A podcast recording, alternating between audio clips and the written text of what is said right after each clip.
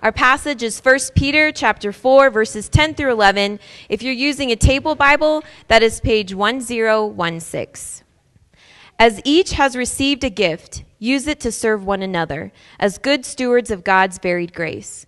Whoever speaks, as one who speaks oracles of God. Whoever serves, as one who serves by the strength that God supplies, in order that in everything God may be glorified through Jesus Christ. To him belong glory and dominion forever and ever. Amen. This is God's word. It is true and it is given out of his love. You may be seated. Awesome. Thanks, Stacy yeah, just we can't encourage you enough how important those discipleship collectives are and how great it would be if you are able to sign up for one of them. Um, yeah, it's just, uh, that's the, we call it, it's the hub of our discipleship efforts as a church. And the purpose of a church is to make disciples who make disciples. And so that's really the centerpiece of a lot of what we do here as a church. So, uh, yeah, um, it's great to see everyone again this morning. Um, we are doing our annual vision sermon. We try to, at the beginning of January every year, do a, a, sermon that kind of casts a vision for what we want to see God do in our midst this upcoming year. Um, and uh, when, I, when I first started, to, well, there, I know a young pastor that when he first started doing these vision sermons, uh, he, he may or may not have watched uh, Braveheart and Gladiator to get ready for the big epic speech, you know, like the we're going to take that hill kind of thing. Like, I, I know a guy that was in that category. Um, but what, what I have found out in recent years is that when we do a vision sermon here at Missio, like the, the big rah rah speech is not who we are. It's not, not who I am. It's not the, my gifting in any way. But instead, what we want this to be is a place where, as God's people, when we gather, we can say, here's some things we think God is calling us to be in this upcoming year. And, and if we focus on these things, we will be healthier individuals who then comprise a healthier church. So um, the, the Bible talks about the, the church being the body of Christ. And if you think about a, a body, that metaphor is really helpful because your body can be healthy in some areas and then unhealthy in other areas. And it's the unhealth that always seems to dominate the health. So like, my lungs can be in, in, perfect shape, but whenever I throw my back out, like I can't move for days, like because my back, the unhealth of that one spot is, is ruining the health of another spot. And so this morning, as we talk about this, this vision, what, what we're really praying is that 2020 would be a year of health for us as a church. It'd be a year that we can look back and say, we, we, um, we, we pursued Jesus intentionally, and in that pursuit of Christ, we have grown healthier as individuals, but not just towards the end of being healthy individuals, but in healthy individuals that comprise members of a healthy church. That's what our goal is today. And it's that, that we would be able to experience Jesus in such a real and impactful way on a daily basis that our lives can't help but be changed. And out of that change, we can't help but love the people around us, our neighbors and friends and family and coworkers and, and all of those people. And so, um, what, what we're going to do this morning, what we kind of do every year for these vision sermons, is we spend a little bit of time reflecting on 2019 and what, what did God show us this past year? How can we commemorate the way that He worked in our lives? And then we're going to spend a little bit of time looking forward to 2020 and saying, how can we, can we plan for and, and, best position ourselves uh, in order to be in the place where we can encounter Jesus in an impactful way? And so we're going to do both of those things under the, this, the lens of Scripture and looking at uh, how, uh, Jesus has shown himself in his word. And so uh, the format this morning is going to be a little bit different than what you're used to if you're a regular attender. Normally we, we do a sermon and then we spend some time discussing. This morning we're going to uh, do some time discussing. We're going to do the, the message and then we're going to end with some time discussing. So it's kind of a, a discussion sandwich, someone pointed out to me earlier this morning. So we have some questions here to get us going. Uh, and so that, those will be on your screen if I can get them on my, my paper. So if you, as you reflect on 2019, uh, describe the instance when you most clearly saw God working in your life this last year. Okay, so think back. When, when did you most clearly see God working? And I, I want to add the caveat uh, when God was most clearly working in your life doesn't mean it's just uh, the time you had the, the warm fuzzies. A lot of times we just, when something good happens, we're like, oh, praise God for that. But when something bad happens, we think that God was somehow absent. So God is working in our lives all the time. And so when was it, when were you most aware of God's work in your life? Share that story with your table. Um, and then secondly, or if you can't think of a thing, think of a significant event from last year and how might you have failed to appreciate God's work in the midst of that event? Okay, what, what, what is something that happened? And when you look back on it now, you say, I think God was teaching me something and I wasn't really aware of what was happening. As we reflect on that, that's a way for us to, to process what God has taught us this last year. And then, then corporately, where did you see God working in our church this past year? Where, where, if you look back, if you're a member of Missio, if you look back on 2019, how did you see God work in our church as a body this last year? So, so we'll do this for like five to seven minutes. It'll be a little bit shorter discussion. And I do want to say, if you're, if you're new to Missio, these questions can be kind of uh, challenging, right? It, it feels like like you're becoming vulnerable and burying yourself in front of someone that you may not know real well. But I can promise you that you will be loved uh, really well and you'll be accepted at your table. Nothing you say is going to make us like you any less. This is a, a safe place to process what it is that, that God has been teaching us. And if you're not sure what God's been teaching you, that's a fine answer as well. We want to just process all those things together. So we'll turn inward to our table. We'll do this for five to seven minutes, and then we'll get into the study of God's Word. Thanks. All right, team, let's, let's get uh, rocking and rolling here. Um, I, I love mornings like this where the discussion has a hard time wrapping up. It's usually a sign that we're talking about something that's significant and that we should probably uh, not just finish because the time at our tables is wrapped up. So uh, if you were in the middle of a thought there, make sure that you process that with someone, that you, you don't just keep, uh, don't leave it hanging, but you find someone that you can, can share that with and, and keep reflecting on what happened last year and what was God teaching you. Uh, this would be a great thing to, to uh, grab coffee with a friend or, or lunch or something and continue to process this stuff. So so, what we're going to do now is we're going to look at, if you got a, a bulletin on your way in, there, there's uh, four signs of a healthy church, four habits that should be a part of a healthy church. And the, the thesis that we're going to be working from this morning is that the signs of health in a church collectively always have to flow from habits of health in individuals uh, individually. And so, if we are doing these things well as individuals, it will bear fruit and it will bubble up and, and bring forth a healthier church than if as individuals we are not. A lot of times we can think that, that we're somehow separate from the church and you can be a part of a healthy church if you're an unhealthy person. Uh, and, and, by the grace of God, that's true. Like, like, love covers a multitude of sins. In our shortcomings, the Holy Spirit brings his sanctification. But at the same time, we want to work with what uh, the Holy Spirit is doing. And we want to, we want to be uh, uh, under the, the means of his grace that he has provided for us to grow. And so, um, yeah, so the, the four uh, things we're going to go from is it's going to be a, a simple uh, progression as we, we go throughout the rest of this morning. just some, some things to say before we get going, some caveats. Uh, these four things are, are, not me coming down off the mountain with a word from the Lord saying, This is what God told me we most need.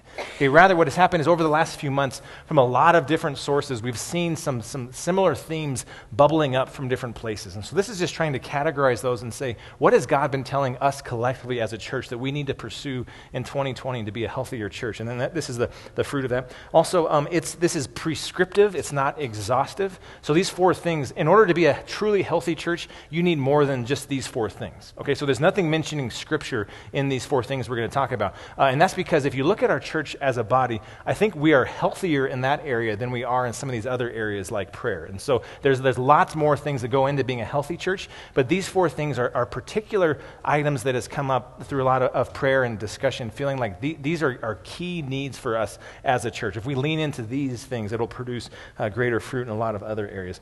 And the last thing is we're going to talk talk a lot about some spiritual disciplines, some habits of a healthy soul today. And whenever you talk about habits or disciplines, it's, it's always tempting for us to translate that into these are the things I do in order to make God love me more. Okay, and, and that, that's legalism. That is a, a, false gospel. That is not what the scripture teaches. So when we talk about these things, make sure that you are, are hearing these as uh, habits of grace or, or, or um, uh, disciplines of grace, things that, that put you in the way of the means of grace that God has given you. And so, uh, one, just so you guys know where we're getting a lot of this from, I, I read a book this last year called The Common Rule by Justin uh, Whitmer Earley. It was the most impactful book I read this year, and I'm really hoping that a lot of the, the things that he talks about in there will be worked into the DNA of our church, and particularly in some of these habits that we're going to be discussing this morning as we get going. So, uh, without further ado, let's just uh, start. Uh, the, the first habit we want to talk about, or the first sign of health, is a, a, a biblical church, a healthy church, will worship authentically. Okay, as a, as a healthy church, we will be worshipers who worship Jesus in authenticity. And so the challenge with that is if, if God calls us to worship him authentically, it means that inauthentic worship is a real thing. Okay, there, there is a danger that we can show up to church on a Sunday morning and just go through the motions. We can be playing church, we can be doing religious things, but not actually connecting our hearts in genuine worship to what Jesus is teaching us. So we talked about this before. I've used this illustration a lot. When our kids were younger, they used to play restaurant where they would gnaw on rubber hamburgers and, and eat plastic carrots. And when you play restaurant with plastic carrots and rubber hamburgers, it does not nourish your soul in any way. And the unfortunate thing is, a lot of American Christians, we've gotten into this habit of only playing church. We show up, we go through the motions, we stand when we're told to stand, we sit when we're told to sit, we listen, and then we get up and leave, and we did not encounter Jesus in any impactful way the entire time we were there. And so I think this is a danger for all of us as American Christians, but it's something this year that we really want to continue to lean into and say, how are we worshiping Jesus authentically? What does that look like? And here, here's the danger of that. We see in, in Hosea chapter 6, uh, in verse 4, uh, the, the, God says through the prophet Hosea, What shall I do with you, O Ephraim? What shall I do with you, O Judah? Your love is like a morning cloud, like the dew that goes early away. Therefore, I have hewn them by my prophets, I have slain them by the words of my mouth, and my judgment goes forth as the light. For I desire steadfast love and not sacrifice, the knowledge of God rather than burnt offering. So, so the prophet is condemning the people of Israel, saying that, th- that their love vanishes like a, a mist in the wind. Okay, like an early morning mist. As soon as the sun hits it and the breeze picks up, it's gone. He's saying that your love for God is so inauthentic that anything that comes up, it just dissipates right away. Okay, and so what God is telling them is, is you're doing the right things, right? He desires love and not sacrifice. The reason he's saying that to Israel is because Israel was still continuing the practice of sacrifices at this point. They were going to church, they were doing religious things, but their heart was not in it. They didn't have a genuine love for Jesus. That, that's uh, picked up in 2 Timothy 3. And we studied this a few weeks ago, where he says that, that these people, these, these people who aren't genuine followers of Christ, have the appearance of godliness, but they deny its power. Okay, and, and that, that is a picture of what we can all fall into so easily. We appear to be doing godly things. We look religious. Our coworkers would know us as the person who goes to church, those kinds of things. We pray before meals. We do all these things. We have the appearance of godliness, but the power of the gospel is not rooted in our hearts. Okay, I heard, I heard one commentator call this the, the hollow shell of religion. It's like a barren fruit tree, the painting of bread, a dry well, or rainless clouds.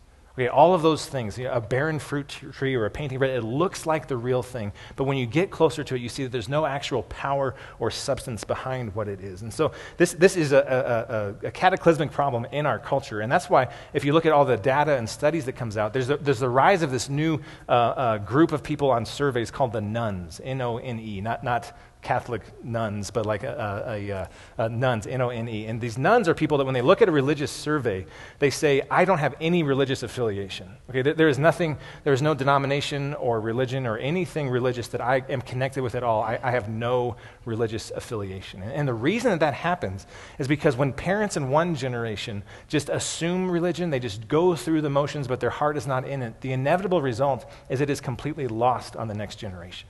Okay, the reason a lot of us don't see our faith as significant is because we have been inoculated to the gospel.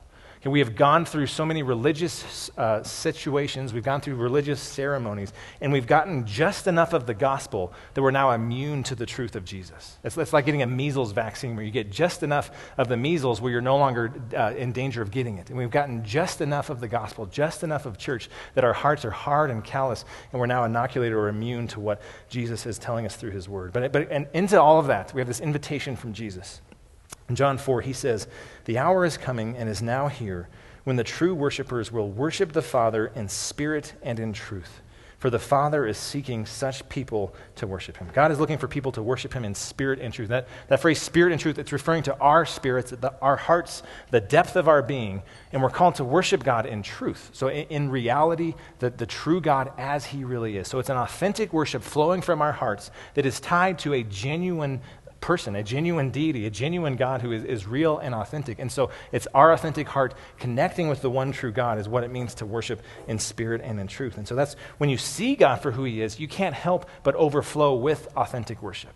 If you have really seen your need for him and the beauty of who he is, then you say, like the psalmist does in Psalm 73 Whom have I in heaven but you? And there is nothing on earth that I desire besides you. Look at that. Nothing on earth that I desire besides you. My flesh and my heart may fail, but God in the strength of my heart is the strength of my heart and my portion forever.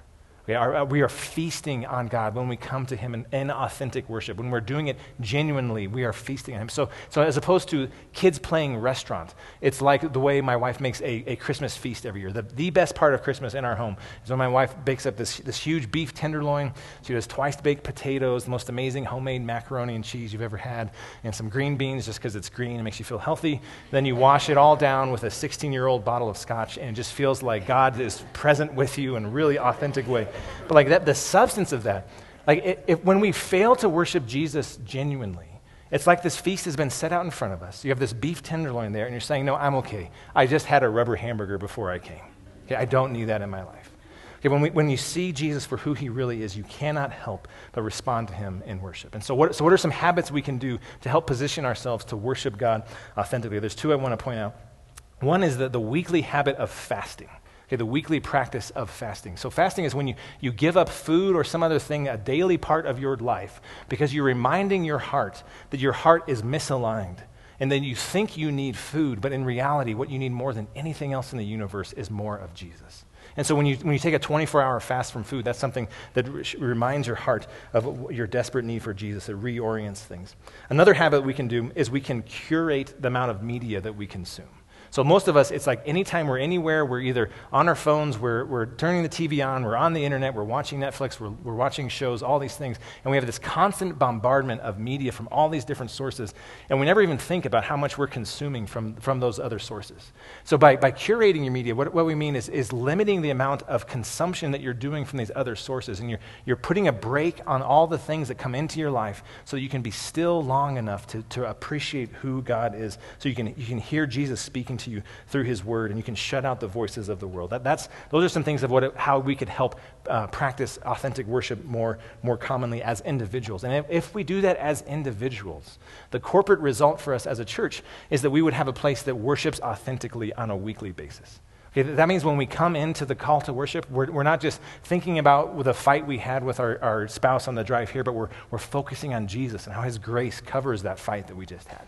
Okay, when, when we pray, we're engaging it in the service. We're, we're actually singing in the service because we can't help but, but sing forth from our hearts an amazing um, uh, gratitude for what God has done for us. All of those things are signs of authentic worship, and those only happen when, as individuals, we are pursuing Jesus in authenticity. That's the, that's the first goal.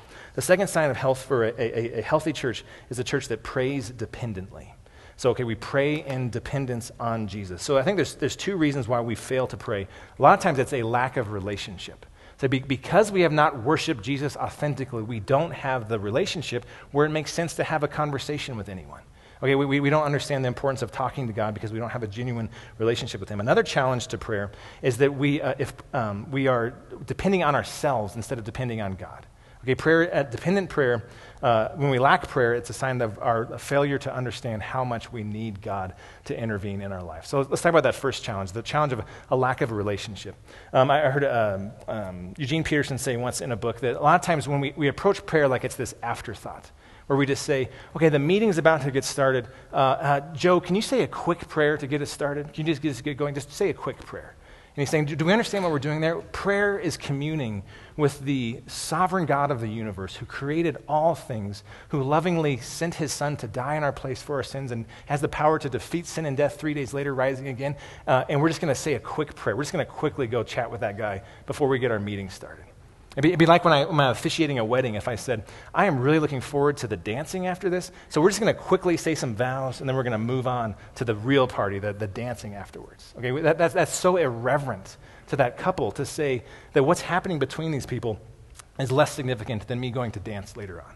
Okay, and especially if you see me dance, you know, that, that's, that's the big joke right there anyway. But that's what we do when we, we treat prayer as a quick thing to just get through. We're, we're, being irreverent. We're not understanding the magnificence of the God that we're invited to talk to. Another thing that happens with prayer, the, the challenge, is that we uh, don't really understand how dependent on God we are with prayer. So uh, Pope Keller I in New York says it this way He says, To pray is to accept that we are and always will be wholly dependent on God for everything. Okay, we are and always will be wholly dependent on God for everything. Okay, so if prayer is a sign of our dependence on God, a lack of prayer can only be the sign of a reliance on self. Okay, I'm de- when I fail to pray, it's because I'm more dependent on myself than I am dependent on God who invites me to pray. So into that, into that chaos, comes the invitation of Jesus again. He says, I am the vine, you are the branches. Whoever abides in me and I in him, he it is that bears much fruit. For apart from me, you can do nothing. Okay, apart from Jesus, you can, that's how dependent we are on him. Apart from Jesus, you can do nothing. It's not I can do some things. I can, do, I can kind of do some things. It's I can do nothing worth doing at all apart from Jesus' power within me. And so if you look at how anxious we are as a culture, you know, and how much uh, antidepressants, how much anxiety pills we consume, all of these different problems that we have in our psyches, how much of that comes from this dependence on ourselves and the fact that we are trying to be God. Okay, when, when Jesus invites us in prayer to come to him, and we, we see in Philippians 4, it says, Do not be anxious about anything, but in everything by prayer and supplication with thanksgiving, let your requests be made known to God. And the peace of God, which surpasses all understanding, will guard your hearts and your minds in Christ Jesus. The reason we lack peace as a people is because we lack prayer as followers of Christ. We need to be pursuing Him in prayer. So, some habits that we can do for that. Some, what are some habits we can do to, to have more prayer in our life? More, more, not just prayer, but dependent prayer, showing our dependence on Jesus. And, and the, the, two we want to suggest are uh, kneeling prayer three times a day and then turning off our phone for at least an hour a day. So, okay, so kneeling prayer three times a day. That means when you wake up in the morning, the first thing you do is you get on your knees beside your bed, you put out your hands, and you say that no matter what happens today, I have no strength on my own to do it. I am wholly and completely dependent on God to work through me for my day. Okay, then, then at, at my, before I take my lunch break, you get on your knees and you say, Lord, the day is already half gone and I am more than half behind already. And so I am dependent on you to work through me today. And then you end your day by kneeling by your bed and saying, Lord, I messed up a lot today. I didn't do the things I was supposed to do, but I know that your grace covers those failures, and I am dependent on you tonight so I can go to rest knowing that you never do. Okay, that's what uh, dependent prayer looks like. And by, by being on our knees, that seems like a, a, something you can just throw aside. But the posture, the physical posture of being on your knees, is, is, very biblical. There's all kinds of places in the Bible where people pray kneeling. But also, what it is, is it's uncomfortable. Okay, it, it's out of the ordinary. And a lot of times we just throw away prayer by just thinking it's something we'll just get through later. But when you're on your knees and you're kind of wondering, what happens if someone walks into my office and sees me? you know, what happens uh, if the kids come around the corner and see me praying like this? It feels a little uncomfortable. And that uncomfortableness is a sign of how much we, we fail to know our dependence on God. Because if, if we're kneeling before Him in worship, it's a very natural posture for us to have. The other thing we want to do is we want to um, be, uh, turn off our phones uh, for an hour a day. Okay, and that, the reason that's so important is because prayer is communing with God, it's fellowshipping with God, and our phones are the biggest distractors that we have to actually communing with God. Right, we're like Gollum on Lord of the Rings, fondling the precious, saying that this is the most important thing in our lives, and we never put it down. So, how many times have you been in a restaurant where you look over at a family getting ready to eat, and you're like, oh, they're praying? Nope, not praying. They're all on their phones. That's why their heads are bowed. They're, they're looking at their phones. Okay, that is so much of our posture of our life on a day to day basis, on an hour to hour basis, is we're not aware of Jesus and we're not communing with Jesus because we're spending too much time fellowshipping with our phones instead. So if you turn it off for an hour a day, it's amazing what that does to your heart. It, how many times you start to reach for it and be like, oh no, I don't have it on me right now. Like the anxiety that comes up there is a sign of how much dependent, how dependent we are on our phones instead of praying dependently on Jesus. And so, if those are the things we do as individuals, the signs of corporate health that will f- come from that is we will be a, a praying church, not just a church that prays, to, to borrow a phrase that Jeff has used before. Uh, we, we, will uh, be a, a, church that where our prayer meetings are overflowing with people and they're, they're spirit filled and spirit led, and we're actually communing with God when we gather to pray together as God's people. Okay, if we are a praying church, it means that when we are in church and someone is praying, we're not just passively listening to what's happening, but we're engaging it with our hearts and we're praying along with them, that we're agreeing in our spirit as they pray.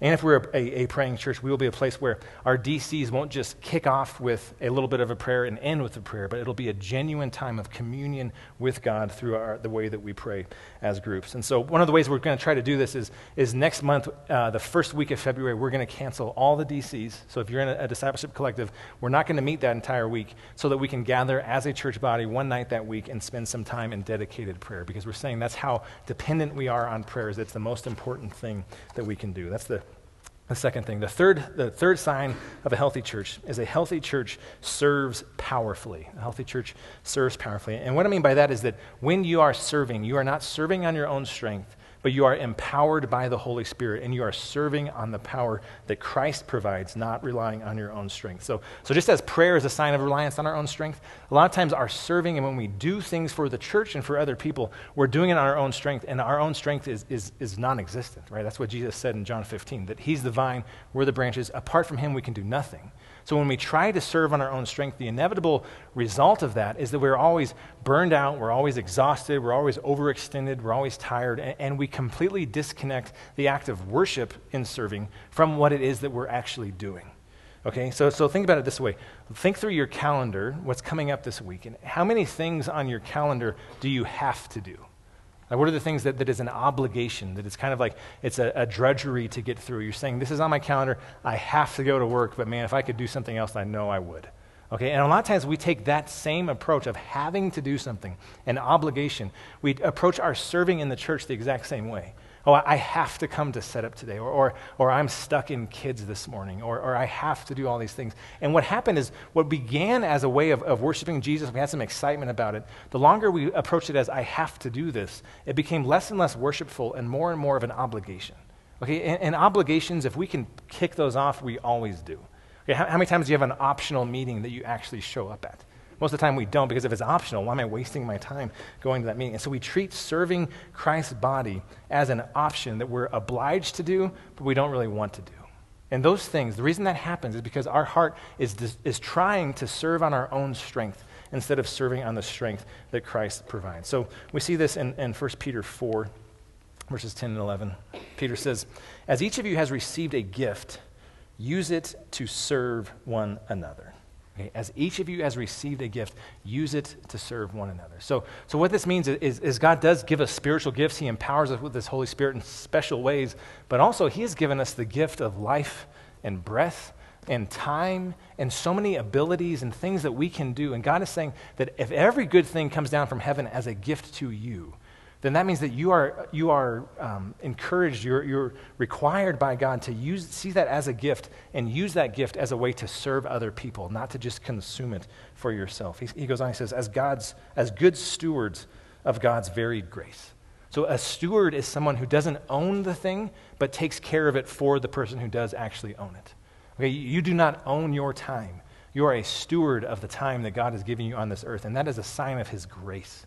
God has given you his, his, undeserved favor by giving you time on this earth. And he's saying that you should steward that time as a way to serve other people, to serve not only the body of Christ, but people who don't yet know him. He says, Whoever speaks as one who speaks oracles of God, whoever serves as one who serves by the strength that God supplies. Okay, whoever serves by the strength that God supplies. That's, that's um, the, the, same dependence as, as John 15, where he talks about him being the vine. It's also uh, in Colossians 3, where, where Paul talks about um, Christ who is your life. Okay, if Christ is our life, if He is our identity, if, if, if, He is living in us, then it means that it is His power that is working through us, which is, which is um, yeah, the, the strength that God provides, in order that in everything God may be glorified through Jesus Christ.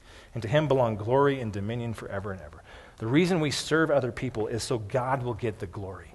A lot of times when we serve someone, we're doing it because we have a Messiah complex, and we think we want to be the one to go save that person. I'm so glad that I'm here to save the day. Where if you're seeing serving as a steward of the grace God has given you, you're saying, I'm here loving you and serving you because God has given me this ability and because I'm trying to redirect your praise to Jesus and say, How glorious must Jesus be if he has allowed me to serve you in this way?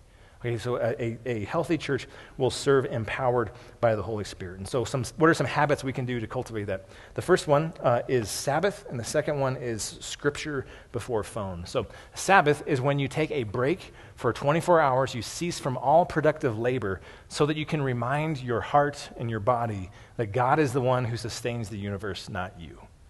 And so, a lot of times, the reason why I am burnout and exhausted is because I spent so much time pretending that I'm God, trying to hold things together. And when I Sabbath, when I stop answering emails and texts and, and not doing anything for one day, I say, God, you're the one who is saving people. Okay, you're the one who's holding the universe together. You're the one who is going to capture my kids' hearts. You're the one who's going to work through all of these situations that I'm so worried about. And when I Sabbath from those things, when I break from those things, it's a sign that God is God and I am not. And so when we rest in God once a day or once a week as a Sabbath, that's how we get filled up with His power and His love to then go steward that throughout the week as we serve other people. Another thing we can do is scripture before phone. And we, we, tried to practice this as a church the four weeks leading up to Christmas, saying every day in December, before you reach for your phone first thing in the morning, reach for your Bible instead. Because a lot of times we go to our phone and we think that this is where we'll find all the stuff we need to do today. This is where all of our, our calendar and our events and our texts and our emails and everything comes through. When you reach for the Bible instead, you say, the only way I'm getting genuine power is not from looking at my phone. It's from coming to God's word and seeing how we can encounter him in a very real and special way. That, that's a discipline we can do. And so if we do that, if as individuals we are, are healthy and we rest and we Sabbath and we, we always go to God's word instead of going to our phones first, that will produce a corporate health, a church that's healthy, that means every time we serve one another, we're seeing that as an act of worship. Okay, it's, it's not me having an obligation where I have to go do these things. It's I get the chance to worship Jesus by having a one year old sit in my lap. I, I, get the chance to worship Jesus by, by getting these tables set up. And just as Jesus is preparing a place for us in heaven, we're preparing a place for people to come worship Jesus. Okay, I, I, am worshiping Jesus by handing out bulletins because every person that gets one of those bulletins is a, is a sojourner, someone who is, is tired and weak and, and weary and need of rest, and they can come today and be welcomed and know that Jesus is here in this place with them. Okay, that, that ties our service to worship because we have, we have a heart of worship uh, throughout the week as we engage these things. The last thing I want to talk about is, is uh, what it means to be a healthy church. And a healthy church is a church that dies daily. A healthy church dies daily. So, this is the, the cost of discipleship. And following Jesus is always going to be costly. If following Jesus has never cost you anything, it is not the genuine Jesus that you are following. Um, so, the, the problem with this is life is hard, uh, and I don't like to do hard things. Okay, I don't like to pay for things I don't have to. Um, I like to bargain shop to find a better deal or a better product somewhere else so I don't have to do the hard work. Okay, but if when we approach that with our faith, the result is we don't have a genuine faith to work from. Okay, if you are trying to bargain shop with your uh, Christianity, it's not the genuine Christ that you're worshiping. So, what happened in our culture, I think, if you look around, is what, there, was this, there was this great idea. It's church is a place where you come and rest. Okay, like we said in our welcome this morning, people are coming in weary and exhausted. This is a very biblical concept. Okay, Jesus says, Come to me who are, are, heavy, are burdened and heavy laden, and I will give you rest. And we said, We want church to be that place, a place that you can come and rest. But the problem is, it doesn't take long for come and rest to be translated to come and consume. Just come and get everything done. Religious professionals will provide all of the duties for you. We'll take care of everything. You just come and consume and then leave, and you got your little Jesus fix for the week. But okay, come and rest changes to come and consume. But what that produces in our hearts is why bother coming at all? Okay, if I'm just coming to consume, I can find a, more enjoyable product other places. I can find a less costly product other places. And so we don't show up at our DCs doing the homework because we don't have time for that. You know, we, we don't, we don't come to, church expecting to uh, actually hear how we have to die to ourselves. We come wanting a, a feel good, pump up message where we just feel better about ourselves and go about the day. Okay, but following Jesus is always going to be costly. And so the invitation from Scripture, the words of Jesus, is death to self is the only path to life. In Luke 9, 23 and 24, he says, And Jesus said to all, If anyone would come after me, let him deny himself and take up his cross daily and follow me. Okay, and again, we live in a world where does not do public execution by crucifixion. And so we miss the significance of what he just said there.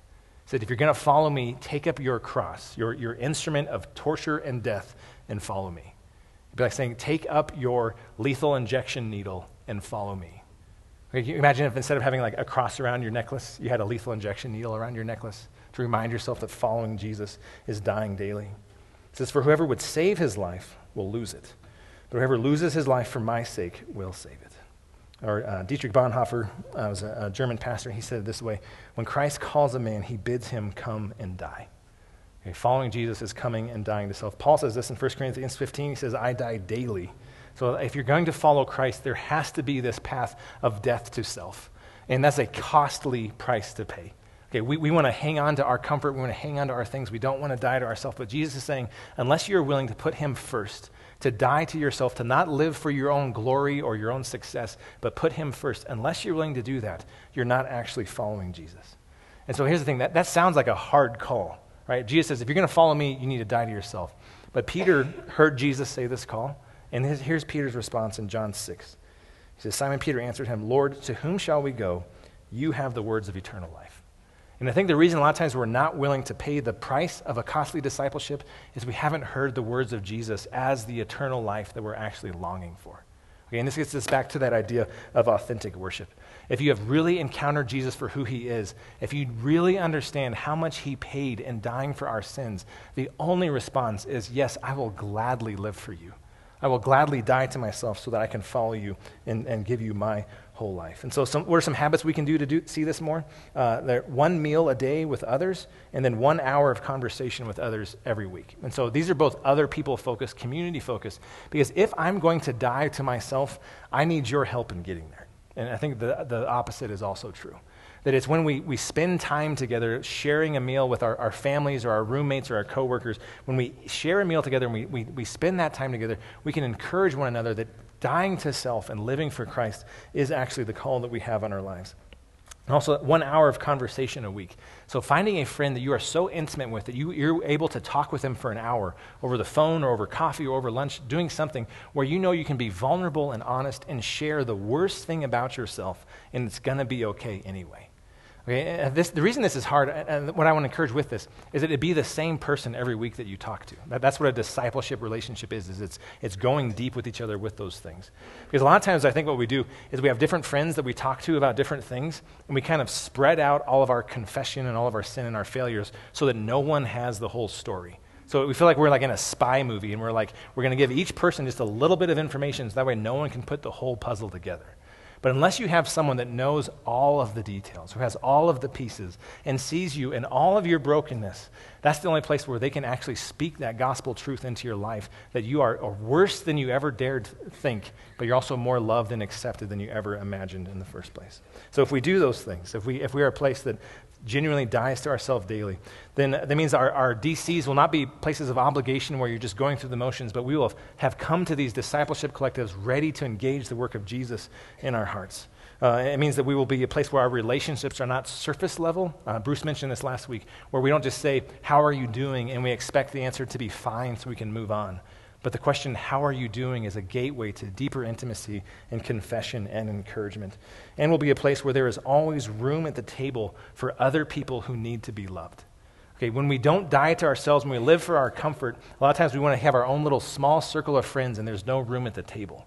But if we die to ourselves, we are able to see how much other, how many other people out there are hurting and broken and in need of the love of Christ. And that only happens when we put others, we put Jesus first and we die to ourselves there. So, all these things, um, these, these, four prayers for a healthy church, um, the, the, the, the, habits I've been talking about uh, come from a book, that book, The Common Rule. Uh, we have a slide there. This is how this author organized all these things. There, there's habits of, of embracing stuff and habits of resisting. There's daily habits and weekly habits. And we're going to send out some information about how we can get, do these all together as a church. Uh, if you want to buy the book, it's a super helpful read. Uh, during Lent, we are going to corporately practice the discipline of three times, uh, kneeling prayer three times a day. That'll be a good time for us to put that into place.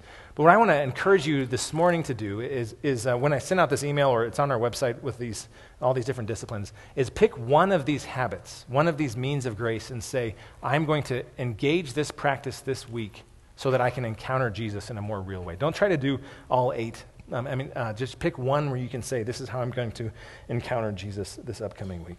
But I want to end by just reminding us that these, these means of grace are just that. They are means of grace. Okay, grace is unmerited favor. By doing these things, we will not become better people. Okay, by doing these things, we will be more dependent on Jesus, and we will see how He can work in our hearts more and more. And, and the goal of all of this is not just becoming more health, uh, being healthier people or a healthier church. The goal of all of this is encountering Jesus more consistently in a more, more authentic and worshipful way because Jesus is the only reason all this stuff is possible. Okay, the only way we can worship Jesus authentically is if we recognize that it's his sacrifice that invites us in in the first place. Hebrews 10 says, For by a single offering he has perfected for all time those who are being sanctified. Okay, the, the, only reason why we will pray dependently is if we see prayer not as like a spell or a mantra that you use to trick God into doing what you want him to do. But prayer is talking to your heavenly Father, it's talking to dad. Jesus started out his Lord's Prayer, says, Pray like this Our Father in heaven. Okay, you are invited to come to him as his son or daughter. And the only way we will serve the, with the power of the Holy Spirit is if we realize that it, we're not like serfs off in some kingdom where the, the distant monarch just uh, cracks the whip and makes us do stuff for him but rather we're serving alongside Jesus who came to earth to serve us by going to the cross. Mark 10 For even the Son of Man did not, came not to be served, but to serve and to give his life as a ransom for many. And the only way we're going to die to ourselves daily is if we see that this is not our own like bootstrap sanctification. I have to pick myself up and I have to die to myself and do all these things. But rather, if we see uh, our discipleship as working with what God is already doing in our hearts. Okay, we're not swimming upstream. Because of the Holy Spirit in our lives, we're actually swimming downstream. This is what 1 Corinthians 15 says. But by the grace of God, I am what I am. Okay, and his grace toward me was not in vain. On the contrary, I worked harder than any of them, anyone else, though it was not I, but the grace of God that is with me. Okay, it's the grace of God in you that allows you to die to yourself daily. And so, and by God's grace, we will not have a, a dead religious service that we gather at every week, but we'll be a place that worships Jesus authentically, that prays dependently, that serves with his power, and that dies daily to ourselves. Let's pray.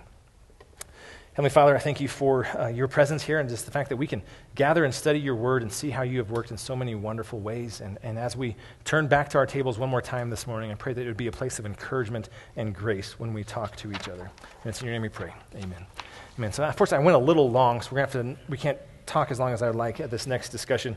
But um, we, have, we have two things to, to talk about. One is uh, as you look ahead to 2020, what changes do you feel God is leading you to make for 2020 in order to be a healthier disciple of Jesus? And then how can you be, find encouragement to make those changes? Not on your own strength, how can we encourage one another? So just, if you're comfortable sharing something at your table, do that real quick. Um, and then we will spend a little time in, our, in prayer at our table, just maybe one volunteer uh, who can, can pray that our church will be these four things as we uh, go into 2020 together. So uh, we'll talk for like uh, two minutes, and then we'll spend a minute in prayer, and then we will uh, end with a time of worship and communion. Thanks. Father, um, you know, we realize that everything in our culture wars against the kinds of disciplines that, we need to pursue to uh, to really be in love with you, to fall in love with you, um, to be all about you. And so, we need your power. We need the power of your Spirit working in us to convict us, to uh, show us where we can where we can change. We need um, the power of the fellowship that you've built here to encourage each other. We need the power of your word to convict us. We need all these things because without it, we are not going to be able to make the kinds of changes we need to make. So bless us, Lord, empower us, keep our eyes open, help us to see um, where we can and need to change. We know that you love us. We know that you shower us with grace, and we thank you for all that. In Jesus' name, Amen. Okay, so. Um, we transition into a time of communion, a time of response. So, in response to the word we've heard today, a response to the way God is leading us, we can respond through worship by singing. We can respond in prayer. Um, Jill and I will be over here, kind of over there. Um, if you want anybody needs prayer, you can come over uh, while we're singing, and and and uh, we'd be happy to pray for you. You can respond by just praying at your tables, um, and we'll respond through communion. So here at Missio Dei. Um, we do uh, open communion, so that means if you are a follower of Jesus Christ, even if you're not really a part of this body, you are more than welcome to participate in communion. We've got communion tables, four of them around the room, and sometime during the next three songs, when you feel it's the right time, you can get up, come and take the elements, take them back to your table, take them to a corner and pray. However, you want to do that, um, you can kind of uh, manage that. And um, again, we'll have prayer over here too. But as I lead us into communion, I'd like to do a responsive reading. So, um, why don't you guys just stand up actually now? And um, you guys will do, we'll all do the all parts here on the screen. I'll do the leader part. So, um, it is by grace you have been saved through faith, and this is not from yourselves. It is the gift of God. Without it all, out of sheer grace, God grants and credits to me the perfect satisfaction, righteousness, and holiness of Christ. Let us thank God for grace. We thank you, God, for your grace. We thank you that you do not treat us as our sins deserve, that you do not repay us according to our iniquities. It is by grace you've been saved, through faith, and this is not from yourselves, it's a gift from God. All I need to do is to accept this gift of God with a believing heart. Let us thank God for faith. We thank you, God, for the gift of faith.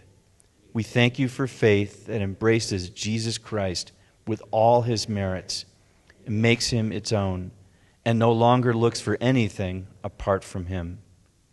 The angel said to Joseph, Give him the name Jesus, because he will save his people from their sins. Jesus saves us from our sins. Salvation can be, not be found in anyone else.